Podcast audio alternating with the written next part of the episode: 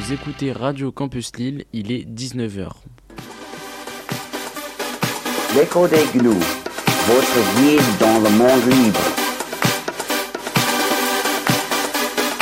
Sur Radio Campus 106.6, le libre n'est pas une jungle.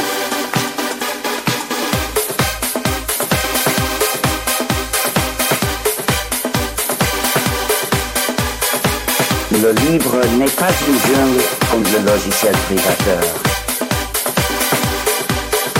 L'écho des. Bonjour et bienvenue dans le 217e numéro de l'écho des gnous, l'émission qui vous explique l'informatique libre. Aujourd'hui, je suis une fois de plus en différé. Nous sommes en enregistrement à la maison avec Pierre, qui est chez lui. Bonjour Pierre. Bonjour. Et moi-même, de chez moi. Les studios de Radio Campus vont progressivement rouvrir, mais le couvre-feu fait que une émission euh, en direct de 19h à 20h, ce n'est pour le moment pas possible. Et, et là, ça devrait ne pas l'être avant un petit bout de temps. Je croyais qu'on était essentiel, moi. Nous ne sommes pas un commerce, Pierre. Nous sommes une radio associative et non commerciale. Je te le rappelle. Nous allons commencer quand même avec les actualités des deux semaines écoulées et on va débuter avec des actualités logicielles. Pierre, Firefox 85 est sorti et il s'attaque aux super cookies. C'est ça. Alors, euh, les super cookies. Alors, je- déjà, le numéro de version de Firefox, hein, comme les numéros de version de tous les navigateurs web euh, maintenant, hein, je crois qu'on s'en fout un petit peu, ça devient des énormes nombres, ça sert plus à grand chose. Ça se quand ils feront du 84.23.12. Ben, ils, ils le font pas, hein, de toute façon. Ils, ils font, oh tiens, allez, on va changer juste le premier chiffre, on- enfin le premier nombre, et puis on s'en fout. Bref, la, la version 85 de Firefox, donc arrête le support de Flash notamment, on en reparlera un petit peu plus tard. Mais surtout, dedans, euh, ce qu'ils annoncent, c'est qu'ils s'attaquent aux super cookies. Alors, c'est une fonctionnalité qui est déjà présente aussi dans euh, Safari et depuis peu dans Chromium, je crois. Il faudrait que je vérifie si ça a été implémenté dans Chrome, il me semble. Les super cookies, qu'est-ce que c'est? Eh ben, il s'agit donc déjà un cookie, qu'est-ce que c'est? Ben, c'est juste une, une information assez courte stockée par un site web dans votre navigateur. Par exemple, euh, un, un identifiant de session pour que le site web, lorsque vous rechargez une page, puisse se souvenir que ah ben vous êtes identifié avec le compte Toto Donc ou que votre panier de courses qui dépose une information sur votre machine. C'est ça. Et les super cookies, qu'est-ce que c'est? Eh ben, il s'agit de sites internet tiers, par exemple euh, ad.google.com. Enfin, euh, c'est pas ad, c'est AdSense euh, ou enfin des sites, des domaines publicitaires. Vous allez sur le site, euh, je sais pas, un site bourré de pub, euh, lemonde.fr, et dedans il y a une bannière de publicité du site euh, pub.je sais pas.fr qui vient et qui dépose un cookie pour vous identifier. Ensuite, vous allez sur le site, euh, un autre exemple de site bourré de pub. Ben, je sais pas, un autre, un autre, un, un autre journal. euh, Tu peux prendre n'importe quel site de presse, ça va marcher, Pierre. voilà, libération.fr. Euh, sauf Mediapart et quelques sites indépendants comme NetImpact, sinon. À nouveau, du coup, bannière publicitaire de ad.je sais pas quoi.fr et qui fait ah ah mais je vous ai déjà vu vous vous aviez déjà cet identifiant avant. Alors donc vous consultez Le Monde vous consultez Libération. Bien bien bien. Donc je sais que vous pré- que et je sais que vous avez consulté tel contenu sur chacun de ces journaux. Donc j'en- je peux en déduire plus d'informations sur votre profil. Donc votre profil vaut plus cher je fais plus de sous. Par contre votre vie privée on s'en fout c'est le principe de la publicité ciblée. Et du coup, bah là, il y a le principe pour lutter contre les super cookies. C'est en fait les super cookies, c'est c'est un nom, c'est pas un terme technique, c'est le nom qui a été donné au final à ces cookies de domaines tiers, mais qui se répandent à travers tout un ensemble de sites web.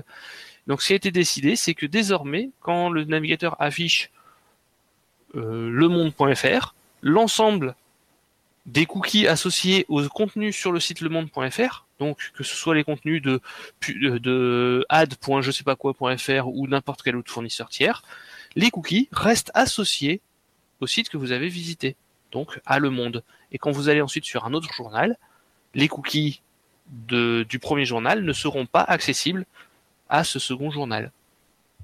Enfin, ce sont au fournisseur commun entre les deux journaux. Il y aura donc un cloisonnement. Donc, il y aura toujours du pistage publicitaire par le site, mais il y aura plus mutualisation Sur le site, oui. Mais publicitaire entre les différents sites. Est-ce que c'est un comportement qui est activé par défaut, Pierre? Ce sera un comportement par défaut. Maintenant, à noter, les publicitaires n'ont pas attendu ça pour contrecarrer la, la chose, et désormais les publicités seront servies euh, assez souvent par, par exemple, euh, pub-je sais pas quoi. Et de l'autre côté, ce sera ça. Et en fait, ils vont, il va y avoir comme ça, ils vont jouer avec des, des domaines tiers pour essayer de restreindre, essayer de cacher du coup l'identité des, des, des, des, des sites publicitaires et derrière réussir à retracer quand même plus d'informations. Il y a des ils contrecarrent à chaque fois, c'est un jeu de, du- le jeu de de la souris. et la souris entre les bloqueurs de pub, les navigateurs respectueux de la vie privée et les publicitaires. C'est ça. On, on était sur Firefox, on va passer à notre navigateur. Chromium 87 est disponible et les serveurs DNS Racine voient 41% de leur trafic disparaître, Pierre. Tout à fait. Alors, Chromium et Chrome, hein, c'est la même chose. Euh, il a été signalé, alors ça date au moins d'août 2020, ça date probablement d'avant.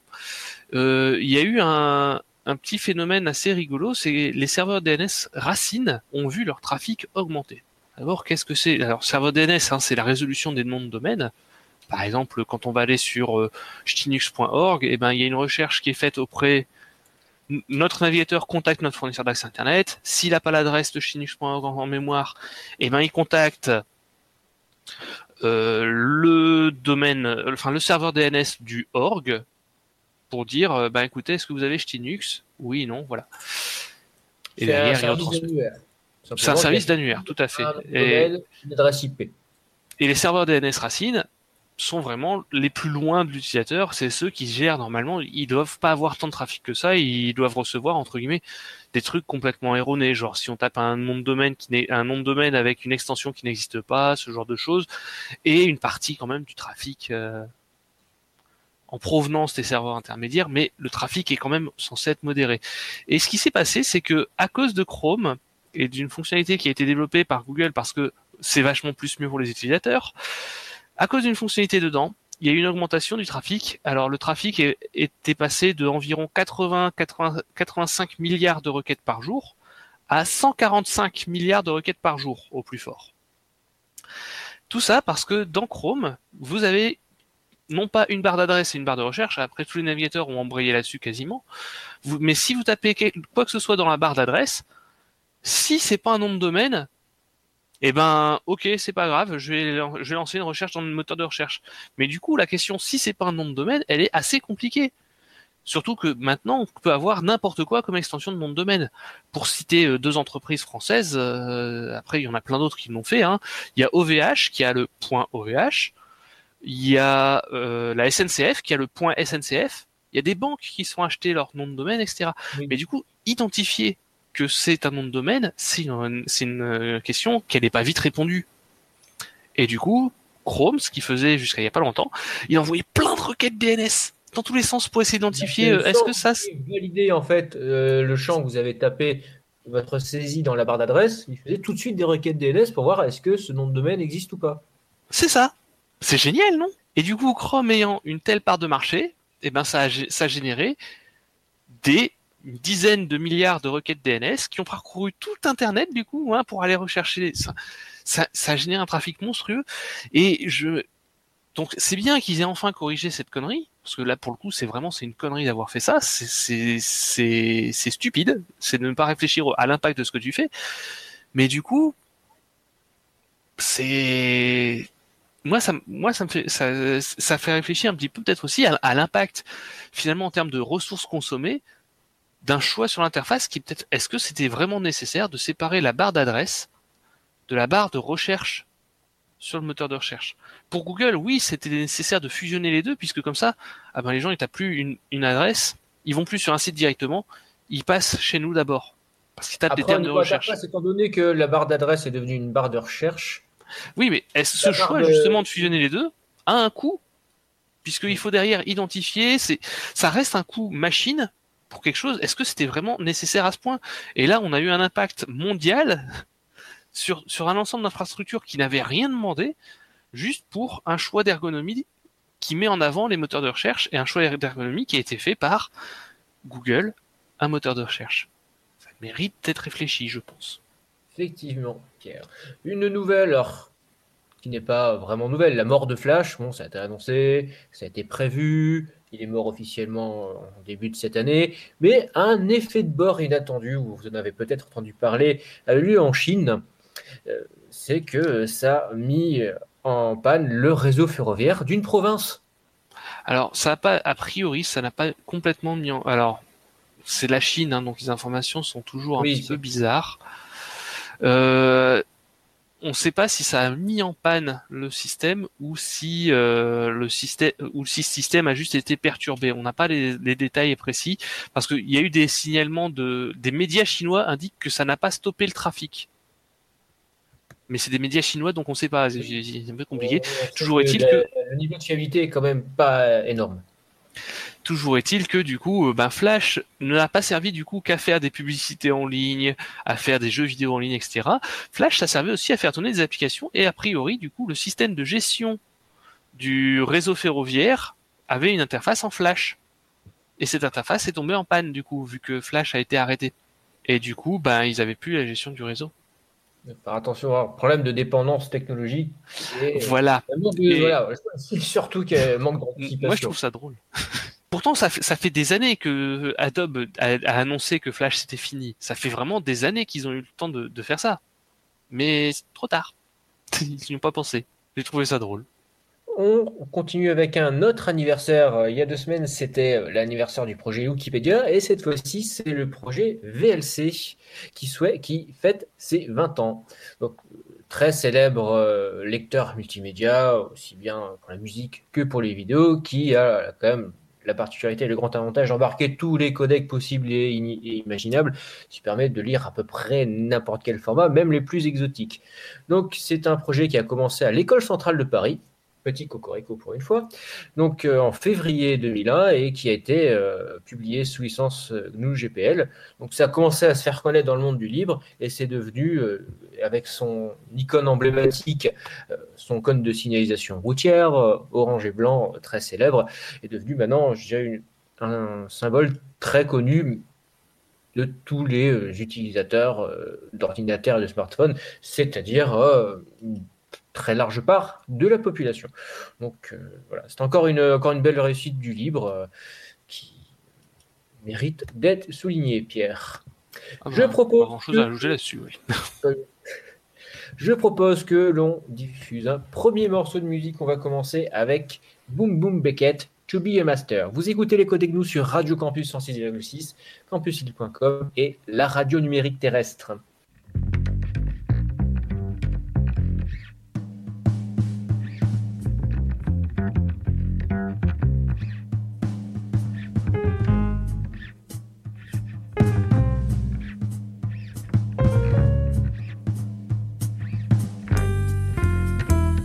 Mm-hmm.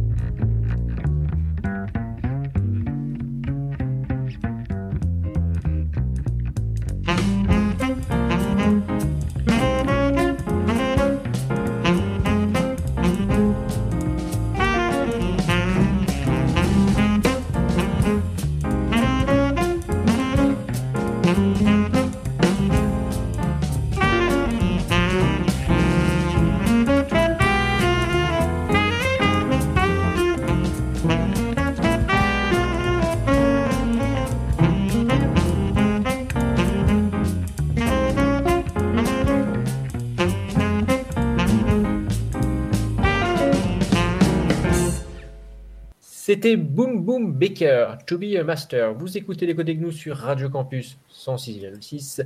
C'est la deuxième partie des actualités. Et on va parler sécurité et vie privée avec la nouvelle majeure euh, de ces deux dernières semaines, si vous intéressez plus ou moins de près à Linux, c'est la faille de sécurité dans sudo qui a obligé les distributions à patcher en urgence les paquets correspondants dans les distributions.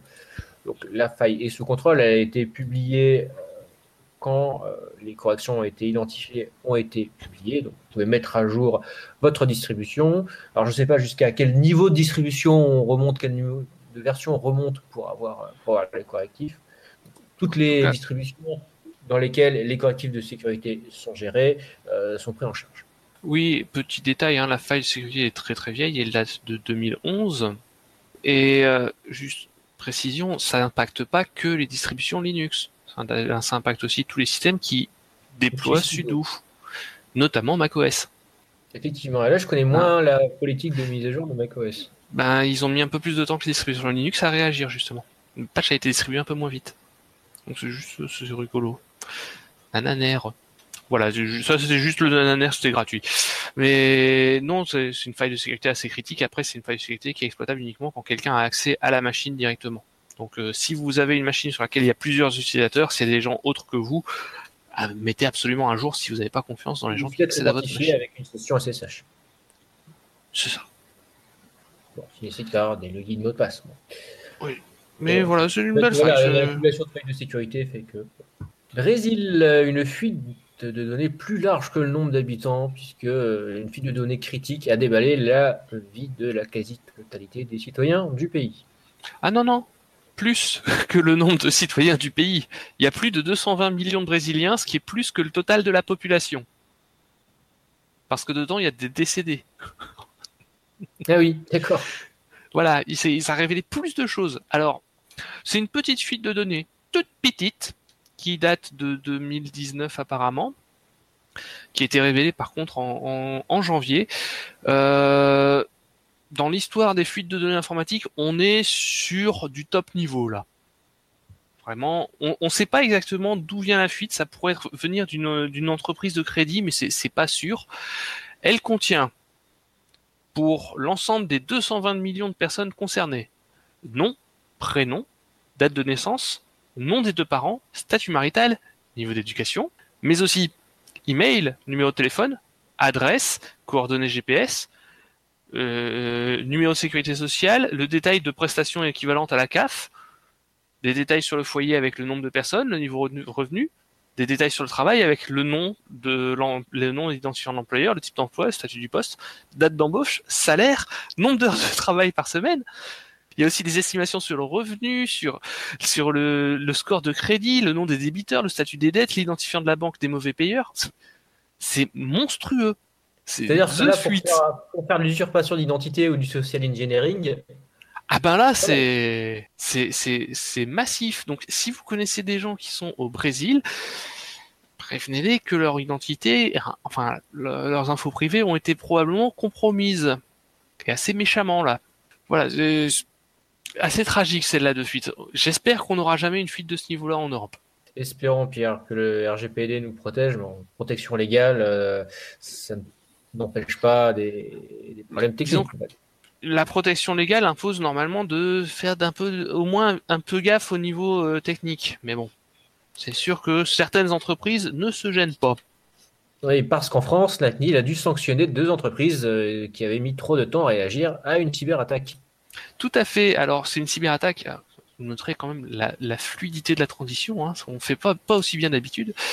Donc, l'ACNIL a sanctionné deux entreprises. Alors, ils ont décidé de ne pas révéler les noms parce que euh, parce que je comprends pas trop pourquoi.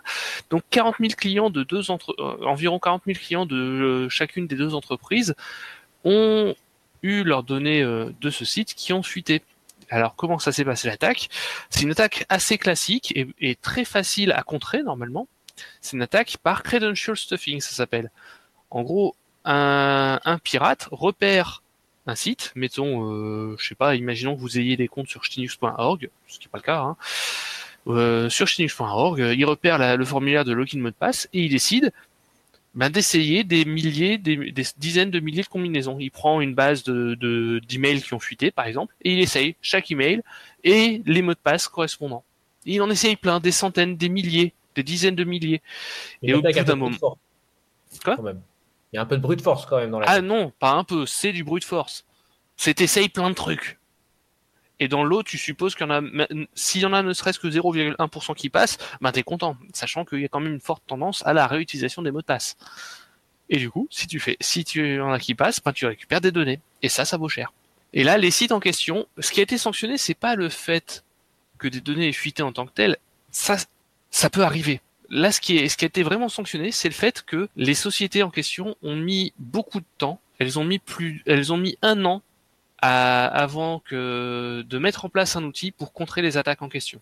Et là, c'est pas bon. Là, c'est vraiment trop. Même, même, même sans être très organisé, normalement, un truc comme ça, en, en un mois, si tu l'as pas résolu, déjà, c'est que- t'es mauvais. Mais là, un an, c'est vraiment extrêmement long, et c'est très grave, du coup. C'est ce qui a, C'est du coup, été, négligence vis-à-vis des utilisateurs du site internet. voilà. Mais c'est ça qui a été sanctionné. Négligence grave. Oui, là, grave, la négligence, ouais. Puis incompétence technique, euh, là. Google et la vie privée, Pierre, une histoire d'amour. Oui, une, une grande histoire d'amour. Donc, euh, ben, vous le savez, hein, Google et Apple se font la guéguerre au niveau des téléphones portables. Et donc, Apple a annoncé une nouvelle technologie de donc le App Tracking Transparency, donc qui permet de, sa- de, de, sa- de- au- à l'utilisateur de contrôler si les applications peuvent collecter des données à travers d'autres applications et sites web sur votre téléphone ou tablette. Grosso modo, hein, j'utilise pas ces machins-là, donc je connais pas les détails. Du coup, Google a dit ah, on va faire un truc du même genre. On va faire la Privacy Sandbox. Donc, euh, qui en gros, ça revient à des. Enfin, ils ont fait une fonctionnalité de ce genre-là sur euh, sur euh, tablette, et ils ont une Privacy Sandbox qu'ils introduisent dans Chrome pour dire euh, regardez, on améliore la vie privée, on veut empêcher les sites, les applications de trop trop récupérer des données entre elles, etc. Mais en fait, ça, c'est du privacy washing en grande partie, puisque derrière, ben, au W3C, qui est le consortium de normalisation sur Internet, il y a eu des efforts pour euh, essayer de bloquer ben, des fuites au niveau de la, vie privée, donc euh, au, sein du groupe euh, Privacy Interest Group. Et donc Google a été le seul à refuser un ensemble d'évolutions sur la charte de la vie privée qui, qui sont concernait notamment des problèmes sur l'IoT, etc. Google a dit non, non, non, non, on va pas, on va pas refuser. Donc euh, Google et la vie privée, bah, encore une fois, démonstration, hein, c'est oui, on respecte la vie privée en pratique. Euh, non, on va pas trop avancer sur la vie privée, s'il vous plaît. Hein, c'est notre business quand même. Enfin, notre business, c'est la non vie privée justement. Exploitation des données personnelles des utilisateurs.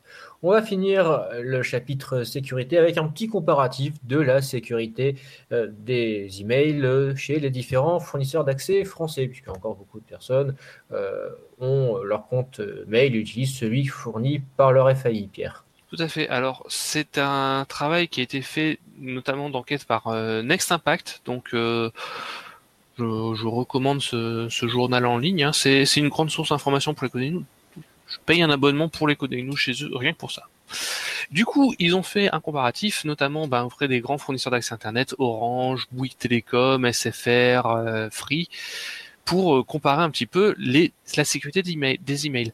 Alors, il s'agit pas ne- vraiment de la sécurité entre guillemets de l'authentification de ce que l'utilisateur voit. Il s'agit vraiment des, des des bonnes pratiques en termes de sécurité des emails, notamment une fonctionnalité qui est, qui est assez basique, mais que peu de gens, enfin dont peu de gens ont euh, connaissance finalement. C'est les fonctionnalités pour euh, améliorer le le rôle de carte postale des emails. Je m'explique. Un email, faut bien comprendre, la base du protocole des emails, un email, c'est une carte postale sans enveloppe. Et il n'y a pas de signature. De base, c'est pas de signature et de base, donc le contenu, il est lisible par toute personne capable d'intercepter le trafic. C'est ça. Alors là, ça s'attaque, entre guillemets, au problème d'identification de la source. On va dire l'équivalent du timbre, euh, enfin l'équivalent du cachet de la poste qu'il y a sur le mail, enfin qu'il y a sur la carte postale. Là, le cachet de la poste en question, c'est le fournisseur d'accès Internet qui, va, qui tamponne pour dire cet email provient bien d'un utilisateur orange.fr, free.fr, bouygues.fr, etc. Jusqu'à maintenant, la plupart des fournisseurs d'accès Internet ne mettaient pas ce cachet. Le cachet en question n'existait pas, il n'y avait aucune garantie, puisqu'en fait, ils ne disaient pas qui était autorisé à envoyer des emails arrobase fournisseur d'accès Internet. Cette, sécurité de base n'était pas présente. Du coup, ben, ben jusqu'à il n'y a pas si longtemps que ça, n'importe qui pouvait usurper. En fait, si on envoyait un email en mettant dans le from, donc dans le champ euh, auteur, si on mettait euh, toto@orange.fr, celui qui recevait le mail n'avait aucune possibilité de vérifier que c'était réaliste que ce soit un mail en provenance de toto@orange.fr. Et donc en termes d'usurpation d'expéditeur des mails, mais c'était d'une simplicité enfantine. Alors, les fournisseurs d'accès Internet ont commencé à mettre en place des choses, mais ça reste euh, assez euh, soft. Alors, chez Orange, il y a vraiment très peu de choses sont mises en place. Il y a, quasiment rien. Ils ont un grand projet pour mettre en place des choses qui devaient être fait avant la fin de l'année 2020, mais ça n'a toujours pas été fait. Bouygues Télécom a mis en place une sécurité assez basique, donc qui est juste pour dire euh, il n'y a que nous qui avons le droit d'envoyer des mails bbox.fr, s'il vous plaît. Il n'y a pas plus. Free et SFR ont avancé, donc maintenant ils signent, ils mettent un vrai tampon numérique lorsqu'ils transmettent un mail, ils mettent un vrai tampon pour dire oui, c'est bien nos serveurs de mail qui ont fait transiter ce mail. Et du coup, Pierre, euh, si le serveur émetteur authentifie le mail, il faut également que le serveur de la personne qui reçoit vérifie bien euh, l'authenticité de l'expéditeur. Tout à fait. Et ça, c'est de plus en plus fréquent quand même parce que, en fait, ces règles-là, c'est le, alors c'est les, c'est des, des, normes techniques, hein, c'est SPF, des KIM et des marques. Ces règles-là sont de plus en plus respectées, notamment quand on envoie un mail. Alors, ça, ça m'énerve parce que je les déteste, hein, mais quand on envoie un mail à quelqu'un qui est chez Gmail, euh, Google a tendance à vérifier ces éléments-là et à afficher des avertissements s'ils ne sont pas respectés. Donc afficher une grosse bannière rouge pour dire tiens, le SPF n'a pas été respecté.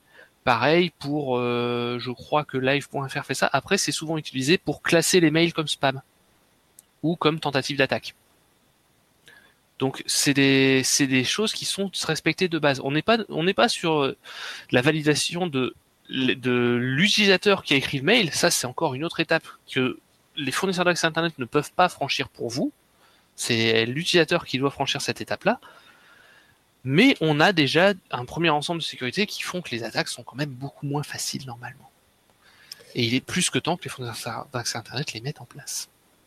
Merci Pierre. Nous allons écouter un second morceau de musique. Nous allons écouter Future Light, Lust. Vous écoutez les codes nous sur Radio Campus 106,6, la radio numérique terrestre et campuslille.com.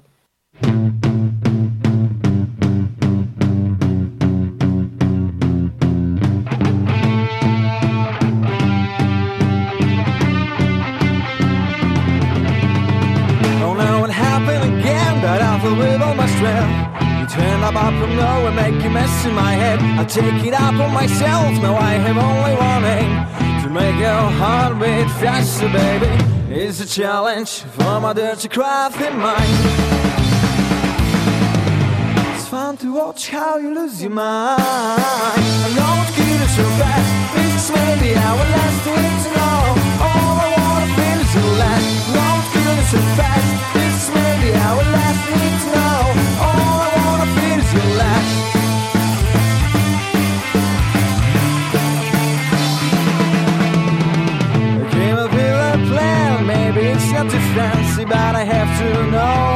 how strip down your mind. I need to find a gap, start thinking like you.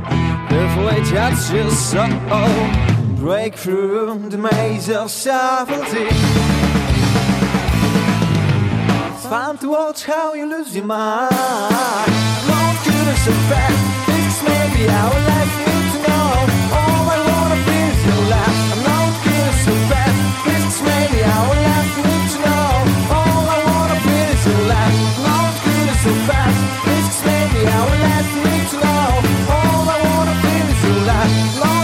so fast. Maybe our last.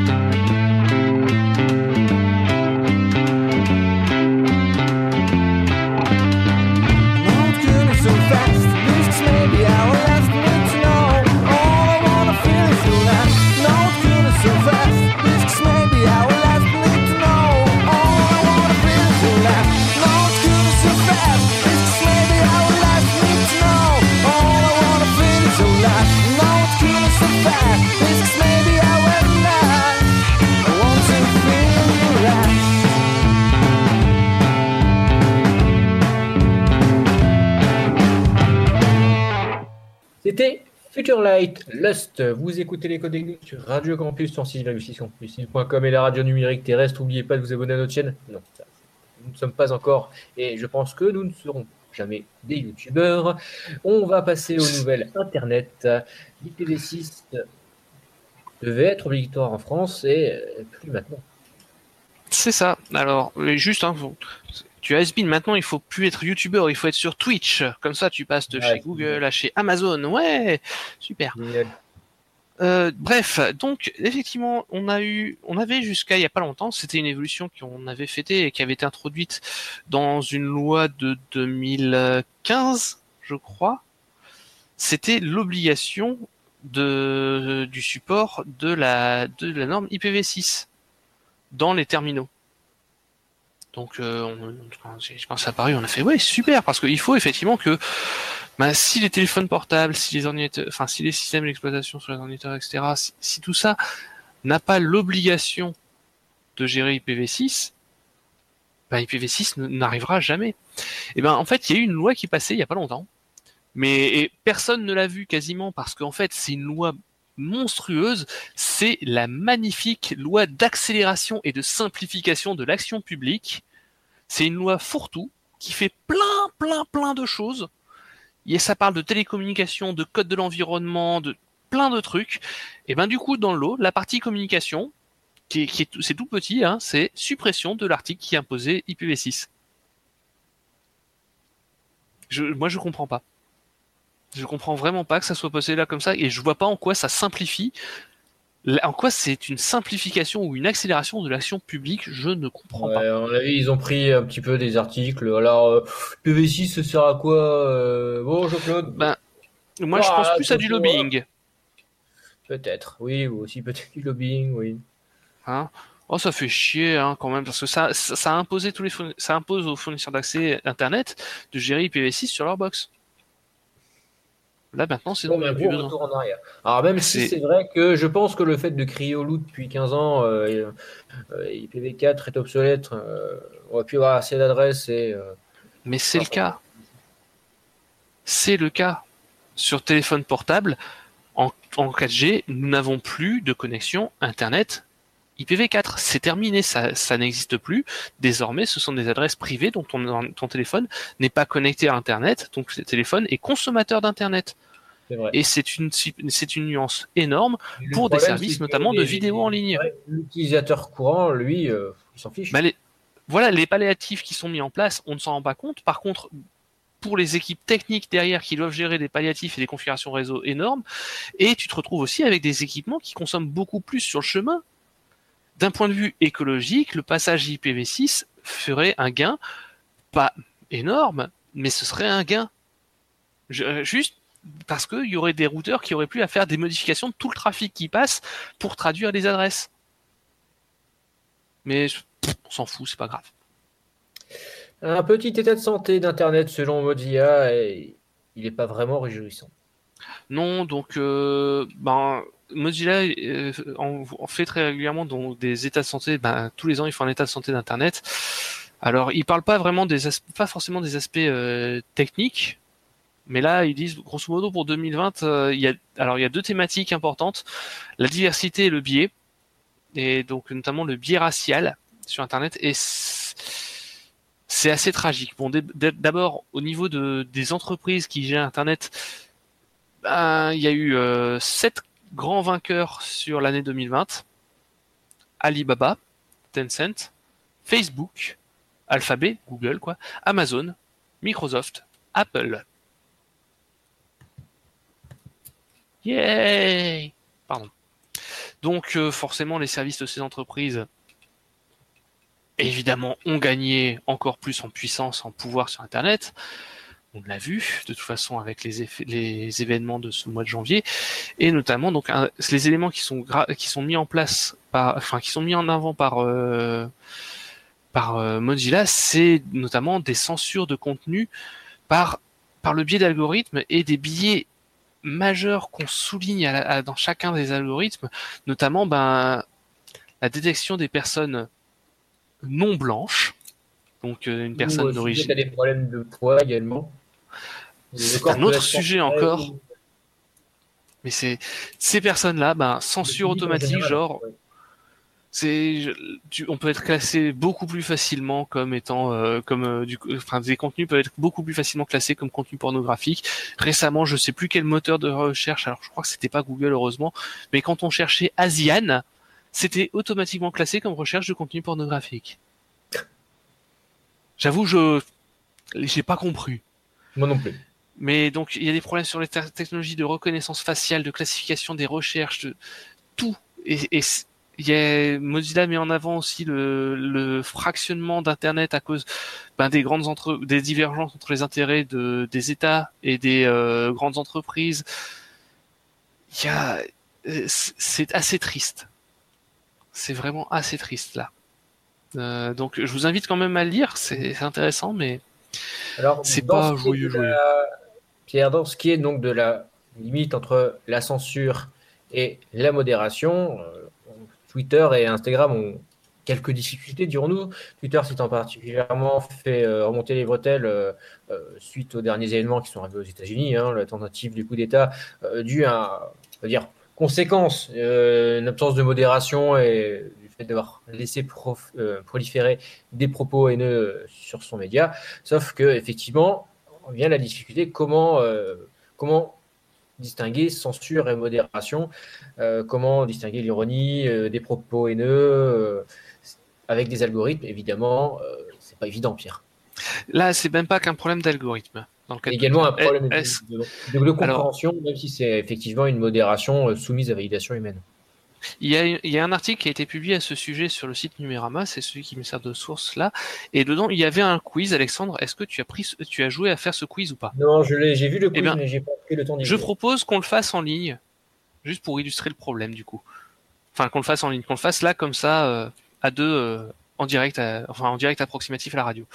Donc il y a neuf questions, et le, le jeu c'est savoir est-ce que c'est censuré ou non censuré par euh, Twitter. Alors, prêt Twitter, je sais. Alors, le- Tu es prêt.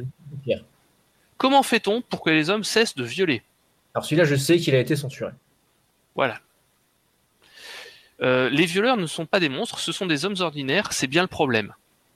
Je ne sais pas. Allez, joue. Ouais, Moi, je sais, dirais, j'y ai joué tout à euh, l'heure. Je dirais, je dirais non censuré. Per- perdu, c'était censuré. Il a été censuré le 23 janvier 2021. Suspension du compte de la personne qui avait tweeté ça. Alors, un autre, on leur coupe la bite, résolu, fin. Euh, censuré Perdu, non censuré. Non. Alors, et Gwyn, vous l'avez rencontré comment, votre amoureuse? Je dirais non censuré. censuré alors qu'il a été posté par le compte d'une personne qui se revend d'une utilisatrice qui se revendique lesbienne. Alors, c'est un petit peu. Alors, c'est un autre problème, Pierre, c'est que euh, si on commence à devoir distinguer le sens des mots en fonction de. En fonction du contexte, mais c'est bien le problème, c'est toujours ça, un mot n'a aucun sens sans contexte. Oui, mais alors surtout, en plus, les insultes. Enfin, une insulte. Bon, c'est pas une insulte, mais enfin, un mot, je dirais, euh, qui n'est pas forcément, euh, en général, valorisant. Enfin, qui n'était pas, en tout cas, à la base, employé de manière euh, gentille. Enfin, de manière ça. bienveillante. On fait les derniers, on fait les mais derniers après, si, si- si on dit euh, un tel, tel mot est problématique dans la bouche de quelqu'un et pas problématique dans la bouche d'un autre, euh, ça commence à être compliqué. C'est le problème de censurer des mots. C'est d'accord. On fait les autres en vitesse Ce ne sont pas les bites qui violent, ce sont les hommes. Je ne sais pas, Pierre. Euh, non censuré. Perdu, censuré. Censuré. Dehors les racailles, mais aussi toute leur famille, retour groupé au bled. Ça, c'est raciste, donc c'est pas censuré, je suppose. Non censuré. Ouais. Les cris ridicules à la récupération des lâches immigrationnistes n'ont aucune valeur. Ce sont eux qui vous imposent l'immigration massive et l'insécurité au quotidien. Dièse, Ouais, la racaille tue. Bon, évidemment, non censuré. hein, tout ce qui Non est censuré. tout ce qui est raciste d'extrême droite, euh, tout utilisateur de Twitter, un chouïa actif euh, va s'en rendre assez vite compte. Ouais. Les musulmans ont le droit d'être énervés et de tuer des millions de Français en réponse aux massacres perpétrés par le passé. Hmm, censuré? Censuré. Bon. Euh, Bah, Celui-là, on va dire c'est. Bon, Heureusement. c'est pas normal non plus. Non, non, c'est pas normal, mais. Et un dernier, donc pour Le Parisien, mais le journal Le Parisien, arabe égale terroriste, blanc égale tueur. Vous la sentez la puanteur? Ouais, ça a été censuré? Gagné. Oui, alors que c'est le problème de- du filtrage sans contexte, mais bon, ça nécessite effectivement. euh, Et sur Instagram, on est sur les, les mêmes, les mêmes problématiques, un peu plus Ça graves contre, le pour les féministes. Je ne veux pas défendre Twitter, mais euh, euh, quoi que vous fassiez, de toute manière, vous allez être critiqué. Voilà. Que vous passiez dans un sens ou dans un autre. Et sur Twitter, grosso modo, il, est- il suffit d'avoir un- une meute organisée pour faire censurer n'importe quel contenu. Merci Pierre. Je propose que nous passions un troisième morceau de musique. Nous allons écouter Omonoko Noël. Vous écoutez Les de nous sur Radio Campus en 6,6, la radio numérique terrestre et campuslille.com.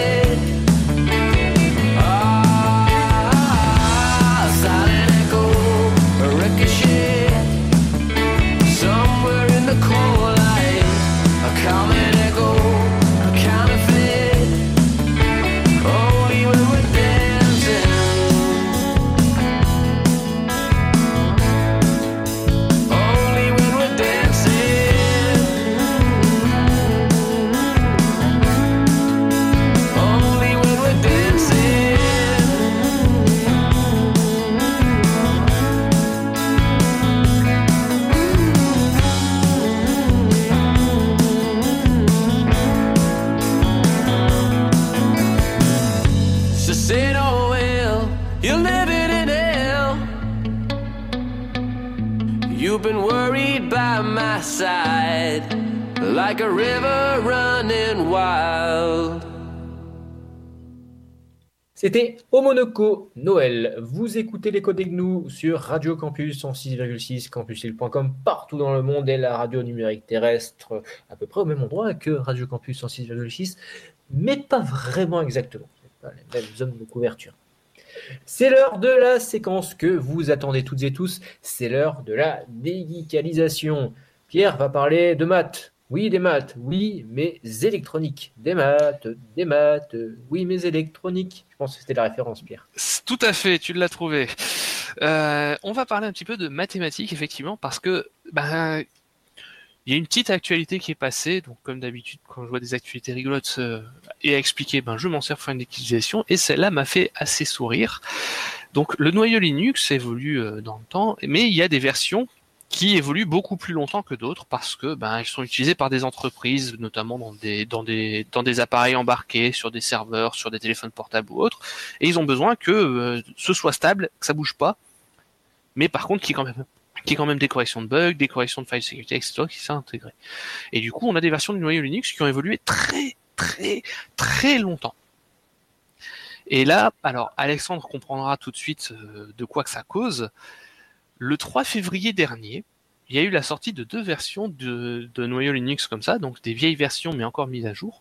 Les versions 4.4.255 et 4.9.255. Et tout informaticien va tiquer normalement au point 255, qui justifie du coup le fait que ça a commencé à paniquer. Pourquoi le C'est-à-dire que 255, ça commence- Alexandre Ça commence à ressembler quand même à un masque d'adresse IP. Oui, mais c'est pas ça le problème. Le problème, c'est pas que ce soit un master récipié, enfin, c'est une coïncidence.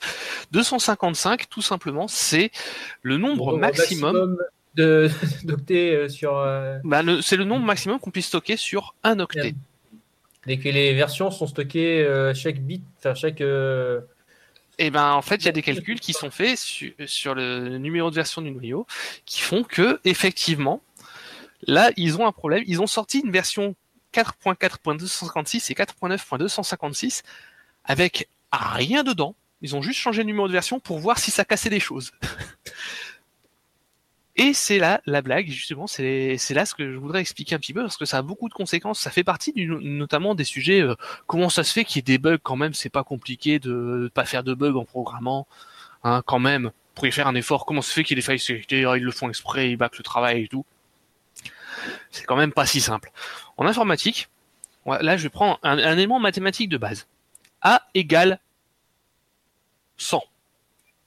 Le problème, c'est qu'en informatique, avant même d'avoir fini la phrase, quand on fait A, il faut d'abord avoir précisé, même si c'est implicite dans certains langages de programmation, il faut avoir précisé A, ça va stocker des nombres. Ok, ça va stocker des nombres alors, entiers. Pas, dans tous les langages quand même. hein. Oui, les oui, oui, mais, mais tous les ordinateurs ont cette contrainte quand même. Quel que soit le langage. de programmeurs qui n'aiment pas euh, certains langages parce que euh, on peut utiliser A sans avoir dire euh, dire ce qu'il y a dedans au préalable. Et même, dans les langages où c'est automatique, il y a quand même des grosses contraintes, on le verra après. Mais lorsqu'on fait A égale 40, euh, A égale 150, on doit préciser, on doit savoir combien, enfin, quelle est la taille pour A. Et si on précise que A peut contenir, je vais simplifier en parlant en décimal, mais évidemment, si on parle en binaire pour un ordinateur, si on précise que A ne peut contenir que deux chiffres, A égale 150, ben, ça devient, ah ben, en fait, 150, ben, on tronque. Ça va devenir 15 ou 50 ou un résultat intermédiaire. Là, on, on va faire un petit jeu à à Alexandre, et vous pouvez faire le jeu euh, chez vous. On compte sur une seule main. Sur une seule main, tu as 3. Maintenant, est-ce que tu peux me faire 3 plus 3 sur une seule main? Eh, ça va être. Là, je suis obligé de tronquer à 5. Tu tronques à 5, c'est un choix. Mais une autre possi- possibilité, ben, c'est de repartir à 0. Et donc, du coup, ça fait 1, 2, Ouais, 3, plus 3, 4, 5, 0. 3 plus 3 égale 0. oui. Tu, boucles, oui. Et c'est c'est une réponse qui est valable. À partir du moment où tu as défini que ben, c'est normal, quand tu fais le plus 1 à la fin, euh, ben, tu tronques, tu repasses à 0. Et ça, c'est le cas systématiquement d'informatique. Alors, il y a des petits avertissements pour dire, tiens, je, suis repassé à 0 quand même, mais quasiment personne ne les récupère, ces avertissements, parce que c'est hyper facile et on n'y pense pas. On fait A égale 1, A plus 1. On se dit pas, ah, est-ce que j'ai débordé? Ça, c'est une source de faille de sécurité majeure. C'est vraiment un gros problème. Et là, là, je parle que des nombres entiers sans gérer le signe. Maintenant, imaginons qu'on ait à gérer le signe, toujours avec cinq doigts sur une main. Ben du coup, Donc, sur une seule main, doigt pour dire, Si euh, le doigt bah, il est euh, levé, euh, c'est un plus, c'est euh, positif. S'il est baissé, le... c'est un nombre négatif. tout à fait. Et du coup, on se retrouve non plus à compter de 0 à 5, mais de moins 4 à 4. Euh, Je, je triche, hein, parce que c'est- pour expliquer pourquoi d'un coup on a plus de possibilités, mais c'est parce qu'on utilise un doigt pour multiplier au final les possibilités, alors qu'avant on utilisait les doigts juste en additif, c'était moins efficace. Mais du coup, pour un ordinateur, on peut se retrouver du coup, quand tu as 4 plus 1, si tu lèves le cinquième doigt et que tu passes les autres à 0, ou que tu gardes les autres levés, tu peux passer de 4 à moins 4. Vu que tu as levé le, le pouce, Ce qui par exemple, effectivement des jolis bugs dans le, dans le... Si on prend Et- l'exemple qu'on avait commencé au début. tout à fait, et les ordinateurs font ça lorsqu'on a 127 plus 1 et qu'on a dit que c'était un nombre qu'on stockait sur un seul octet, et que c'était un nombre, un entier relatif, 127 plus 1, pouf, ça fait moins 127. Et c'est normal. Et du coup, les maths électroniques, c'est très rigolo. Alors, je sais pas sinon, est-ce qu'il me reste un peu de temps pour parler juste un- quelques secondes des nombres à virgule Quelques secondes, Pierre. Les nombres à virgule, c'est encore plus fun. Je pense que je ferai une déclinisation plus tard parce qu'il y a des mathématiques à faire dessus que j'ai pas eu le temps de préparer. 1,1 plus 2,2 sur un ordinateur, ça fait combien? C'est pas forcément 3,3. Ça ne fait pas 3,3, ça fait 3,3 0 0 0 0 0 0 0 3. Parce qu'en fait, les nombres à virgule, les ordinateurs ils connaissent pas. Ils- en fait, s'ils connaissent, mais quasiment plus aucun programmeur ne connaît les vrais nombres à virgule sur ordinateur. C'est quelque chose qui existait à l'époque des main, des mainframes, donc des vieux serveurs qui étaient en COBOL notamment. On avait la notion, en fait, on devait préciser qu'un nombre c'est un nombre à virgule avec euh, deux chiffres après la virgule. Aussi pratique. qu'au niveau de la manière de programmer, on est de moins en moins proche du fonctionnement du matériel. Il y a de plus en plus de couches d'abstraction qui fait que les développeurs ont moins l'idée de comment fonctionne un microprocesseur derrière. Tout à fait. Et du coup, il n'y a pas longtemps, j'ai reçu euh, tous les gens dans la société où je travaille ont eu une augmentation de salaire. Et du coup, j'ai eu une augmentation de salaire, ce qui fait que mon salaire désormais est de euh, machin euro, virgule 1 9 9 9 9 9 9 9 9 9 9 9 7 euros. Parce que ben en fait c'est compliqué les nombres à virgule sur ordinateur. Les en fait les ordinateurs sont des calculatrices géantes débiles. Et du coup c'est extrêmement compliqué. C'est débile, faut le rappeler. Et à chaque fois que vous voyez un, en fait, un résultat de calcul sur ordinateur avec des nombres à virgule, il faut savoir que c'est un résultat affiché qui est d'une transformation du nombre réel derrière, qui n'est quasiment jamais correct. On ne peut pas représenter. En fait, on a 64 bits pour, pour représenter une infinité de nombres. Comment on représente l'infini Avec un ensemble oui. Eh ben, on ne peut pas. Donc, on a fait des choix. Et les choix, c'est de tronquer, c'est de, c'est de limiter, c'est de séparer. C'est... Et c'est normal. Mais par contre, c'est un compromis qu'il faut comprendre et dont, et qui a des conséquences. Et ces conséquences sont oubliées. Et ça provoque des bugs. Ça peut provoquer des failles de sécurité. Ça peut provoquer des crashs de logiciels. Et Là, pourquoi des fois, il y a des crashs qui Oui. sont des bugs qui sont difficilement explicables parce que euh, c'est les raisons qui ont trait au fonctionnement interne du microprocesseur. Merci Pierre pour cette déquilisation et euh, toutes les excuses au moins matheux de nos auditeurs. Et attends, le- je suis gentil, j'ai pas parlé de mantis et d'exponent. Hein, attention. Ce sera pour une prochaine. C'était le 217e numéro de l'écho des gnous, enregistré donc le samedi 6 février pour euh, diffusion le dimanche 7 à 19h comme d'habitude. On se retrouve pour l'écho des gnous 218. Nous serons donc euh, le dimanche 21 euh, février, pardon, enregistré très probablement le samedi 20. Euh, pas de compte rendu du FOSDEM en Bah. ligne de ce week-end puisque bah, cette émission est enregistrée en plein milieu du début du FOSDEM. Donc, euh, on vous fera Et ben, éventuellement.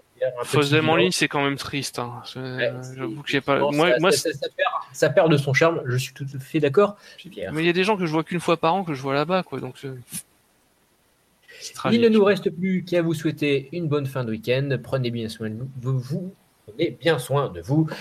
On se quitte en musique avec The Other Side, The Night. Au revoir à tous. Bye bye.